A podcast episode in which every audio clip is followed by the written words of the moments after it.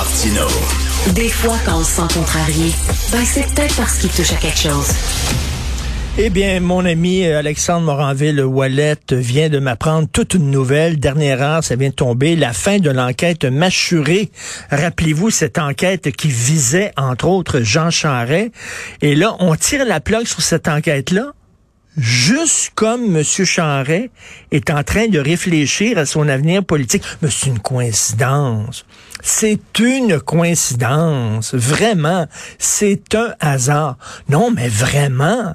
C'est comme si on dit, ah, c'est en train de bloquer les chances de M. Charret de se refaire une virginité au fédéral. Bon, on va dire, comment ça se fait que là, soudainement, l'enquête, mais écoute, est-ce qu'elle est pilotée de façon politique, cette enquête-là? Comment ça se fait soudainement? On dit c'est terminé, alors que ça dure depuis des années. Mais là, ça se termine aujourd'hui, alors que M. Charest va peut-être annoncer d'ici la fin de la semaine. Hey, écoute, Christy, on a-tu une poignée dans le dos, nous autres? Vraiment, c'est incroyable. On va y revenir euh, certainement un peu plus tard. Donc là, c'est avec bonheur que je parle avec M. Guy Saint-Jacques. Vous savez, Guy Saint-Jacques, c'est un ancien ambassadeur du Canada en Chine, parce que là, le gros, la grosse surprise, hein, le, gros trou noir, là, ce qu'on sait pas, c'est la Chine, elle réagit comment à ce qui se passe actuellement entre la Russie et l'Ukraine? Euh, on va en parler avec M. Saint-Jacques. Bonjour, M. Saint-Jacques. Euh, bonjour, M. Martineau. Euh, bon, vous étiez ambassadeur du Canada en, Chine, euh, mais c'est sûr que vous observiez de très près ce qui se passait aussi en Russie. Euh, J'écris aujourd'hui en disant que l'Occident a fermé les yeux beaucoup trop longtemps. On savait que le régime de Poutine avait commandé l'assassinat de journalistes. on savait qu'il y a des dissidents qui avaient été empoisonnés. Il y a des oligarches qui avaient été emprisonnés, des homosexuels aussi. Pourtant, il était bienvenu dans toutes les réunions internationales. Est-ce qu'on aurait pu mettre la Russie au banc bien avant? Ben, je pense que oui. Je pense qu'il y a eu peut-être un peu de, complaisance dans tout ça. Puis, euh, en fait, euh, on voit bien maintenant à qui on a affaire. Poutine, c'est un dictateur, c'est un autoritaire. On voit comment il, les mises en scène qu'il fait pour les présentations ou euh, à toute fin pratique, là, c'est comme son conseil de sécurité. Il était là juste pour écouter ses ordres, personne n'était là pour donner son avis. C'est, euh, euh, il aurait fallu euh, faire beaucoup plus attention, beaucoup plus tôt. Parce que là, lui disait, ben, on me permet tout. Finalement, l'Occident sait que je me débarrasse de mes adversaires politiques en les faisant assassiner ou alors en, les emprisonnant. Vous savez, il y a des journalistes aussi qui ont été assassinés au fil des ans. et, finalement, on, on fait rien, on ferme les yeux, on regarde ailleurs. C'est comme si on lui donnait presque un chèque en blanc pour aller plus loin. Là.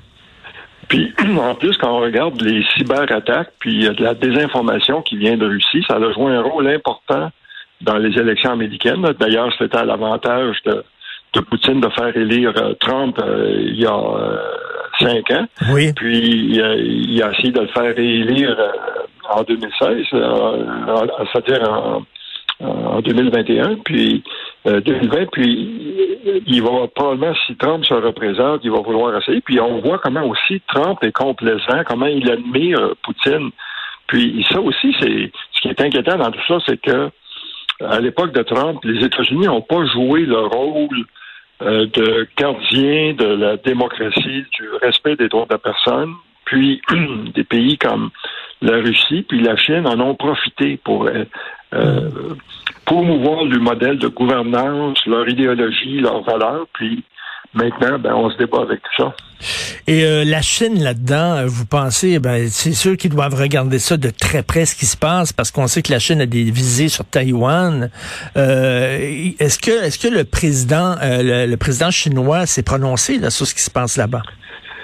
Ben, là-dessus, jusqu'à date, ils ont essayé de maintenir une neutralité, mais ça, on se rappelle, à l'ouverture des Jeux olympiques, euh, Poutine était l'invité euh, vedette. Ils ont eu une longue réunion, ils ont émis un communiqué pour dire qu'ils allaient euh, renforcer leurs liens, entre autres leurs liens économiques. Puis là, au tout début de, l'invasion de l'Ukraine, ben, la, Chine a dit qu'elle était pour acheter davantage de blé de la Russie. C'est que dans, hmm. dans ça, la, la, Chine est un petit peu mal prise aussi parce que elle nous sert toujours sa rhétorique qu'il faut respecter son intégrité territoriale, que Taïwan, c'est à elle, que ses frontières sont inviolables, parce que ce qui l'inquiète, c'est quelqu'un qui dit à un moment donné, le Tibet devrait être indépendant, le Xinjiang devrait être indépendant.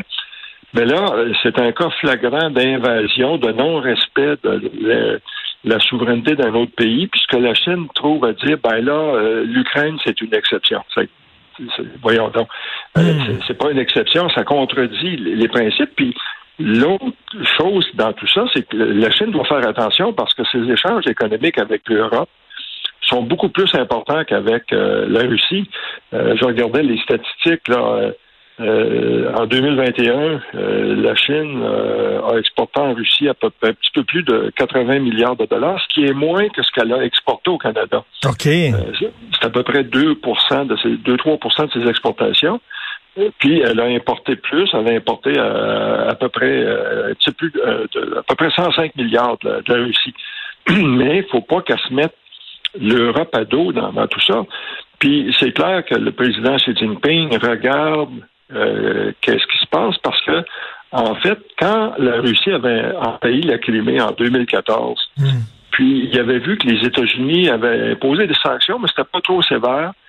Il en a profité pour accélérer la construction d'îles artificielles dans la mer de Chine méridionale.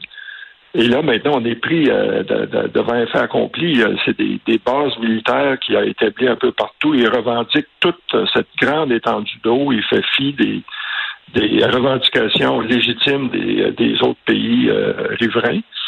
Et puis, euh, dans ce cas-ci, c'est certain qu'ils étudient la réaction des pays occidentaux, puis ils disent, bon, euh, finalisons nos plans avec Taïwan parce que c'est Xi Jinping veut que ça fasse partie de son héritage de récupérer puis de ramener Taïwan sous le contrôle de, Pékin. En même temps, je pense que Poutine a peut-être sous-estimé la réaction de la communauté internationale qui a quand même serré la vis et qui ont euh, adopté des mesures économiques, des sanctions économiques assez sévères. J'imagine la Chine regarde ça en disant oh oh, on ne veut pas se retrouver dans cette situation-là non plus là. Oui, et puis aussi, il faut que j'espère que les Chinois vont être réalistes. Eux, leur armée, ça fait depuis 78 qu'ils n'ont pas été impliqués dans des combats. Ils avaient envahi euh, le Vietnam à l'époque, puis d'ailleurs, il y avait euh, ils avaient subi une défaite, là, et, euh, puis c'est donc ils n'ont pas cette expérience-là. Puis aussi, Taïwan, c'est beaucoup plus important pour les États-Unis que l'Ukraine. L'Ukraine, c'est le 67e partenaire commercial des Américains. Taïwan, c'est le neuvième. Puis en plus, il y a la loi sur les relations avec Taïwan qui spécifie que les Américains doivent venir à la défense de Taïwan si elle est attaquée. Et puis, euh, les mmh, Américains mmh. disposent d'armements euh, importants, mais dans tout ça, Xi Jinping, c'est sûr qu'il doit étudier tout ça en, ce moment parce que euh, il, veut récupérer Taïwan, puis là, ça va être une estimation du coût à payer. Ben je pense qu'il euh, va devoir y penser deux fois parce qu'il pourrait être le grand perdant. Ben oui, tout à fait. Et, et, là, bon, on sait qu'il y a des négociations là euh, actuellement. Euh, il me semble que c'est pas dans le profil psychologique du bonhomme de Poutine de de dire ah, ok, je me suis trompé, euh, je dire à ses troupes retourner en Russie, puis il joue sa place dans l'histoire et il se voit comme un tsar. Selon vous, est-ce qu'il cherche à gagner du temps ou il cherche vraiment une porte de sortie? Ben là, c'est ça, c'est dur de, savoir. Euh, il faut il faut se rappeler ce que Machiavel avait déjà dit. Il avait dit euh, parfois c'est une chose très sage de simuler la folie.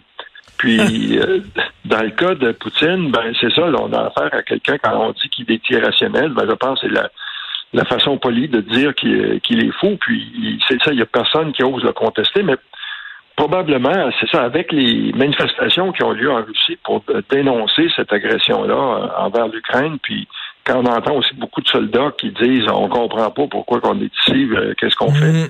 euh, il y a des gens qui m'en vont dire écoutez, là, ça va trop loin, puis surtout que maintenant il, il fait des, des menaces d'utilisation de, de l'arme nucléaire. vraiment, c'est et, puis pour lui de, retirer ses troupes, il faudrait euh, trouver une façon qui sauve la face, puis de, prétendre que, en fait, euh, c'est ça. Peut-être que le président Zelensky a ouvert la porte en disant qui pourrait envisager que l'Ukraine devienne un pays neutre. Et puis là, je pense que la communauté internationale pour dire, pourrait se rallier pour dire euh, on se rallie à ça, puis euh, il faut, nous les pays de l'OTAN, on s'engage à respecter la neutralité de l'Ukraine, puis là, la Russie dit OK, si on n'a plus l'OTAN au pas, puis que l'Ukraine est neutre, peut-être qu'il pourrait estimer qu'il y a eu une victoire, mais là, il faut voir aussi qu'avec euh, Maintenant, il y a beaucoup de pays qui ne voulaient pas se mêler de la situation, puis qui n'avaient pas l'habitude d'envoyer des armes, puis qui ont décidé d'envoyer des armes, euh, comme euh, la Suède. C'est la première fois qu'elle fait ça depuis, je pense, les années 40, quand elle avait fourni des, armes à la Finlande, qui était victime d'une invasion de l'Union soviétique. Puis les Ukrainiens offrent une résistance du désespoir, mais qui, qui est efficace. Et que peut-être qu'à un moment donné, c'est ça, il va falloir que Poutine euh, commence à, penser à un compromis. En tout cas, euh, oui, tout à fait. Euh, mais si on, va regarder ça de très près, ce qui se passe là, il a sous-estimé la réaction de la communauté internationale et il a peut-être surestimé l'appui de son propre peuple aussi. Là. Donc, c'est deux erreurs qu'il a fait. Mais ça, on, croise les doigts en espérant que c'est un homme raisonnable. Les discussions qu'on a, c'est on se base en disant c'est un homme raisonnable. Mais s'il est fou, puis il est prêt à tout faire péter, lui, euh, parce qu'il est, il est complètement euh, il est complètement cinglé. Ça changerait la donne. On se croise les doigts. Merci beaucoup, M. Guy Saint-Jacques. Merci. Merci, bonne journée. Ancien ambassadeur du Canada en Chine.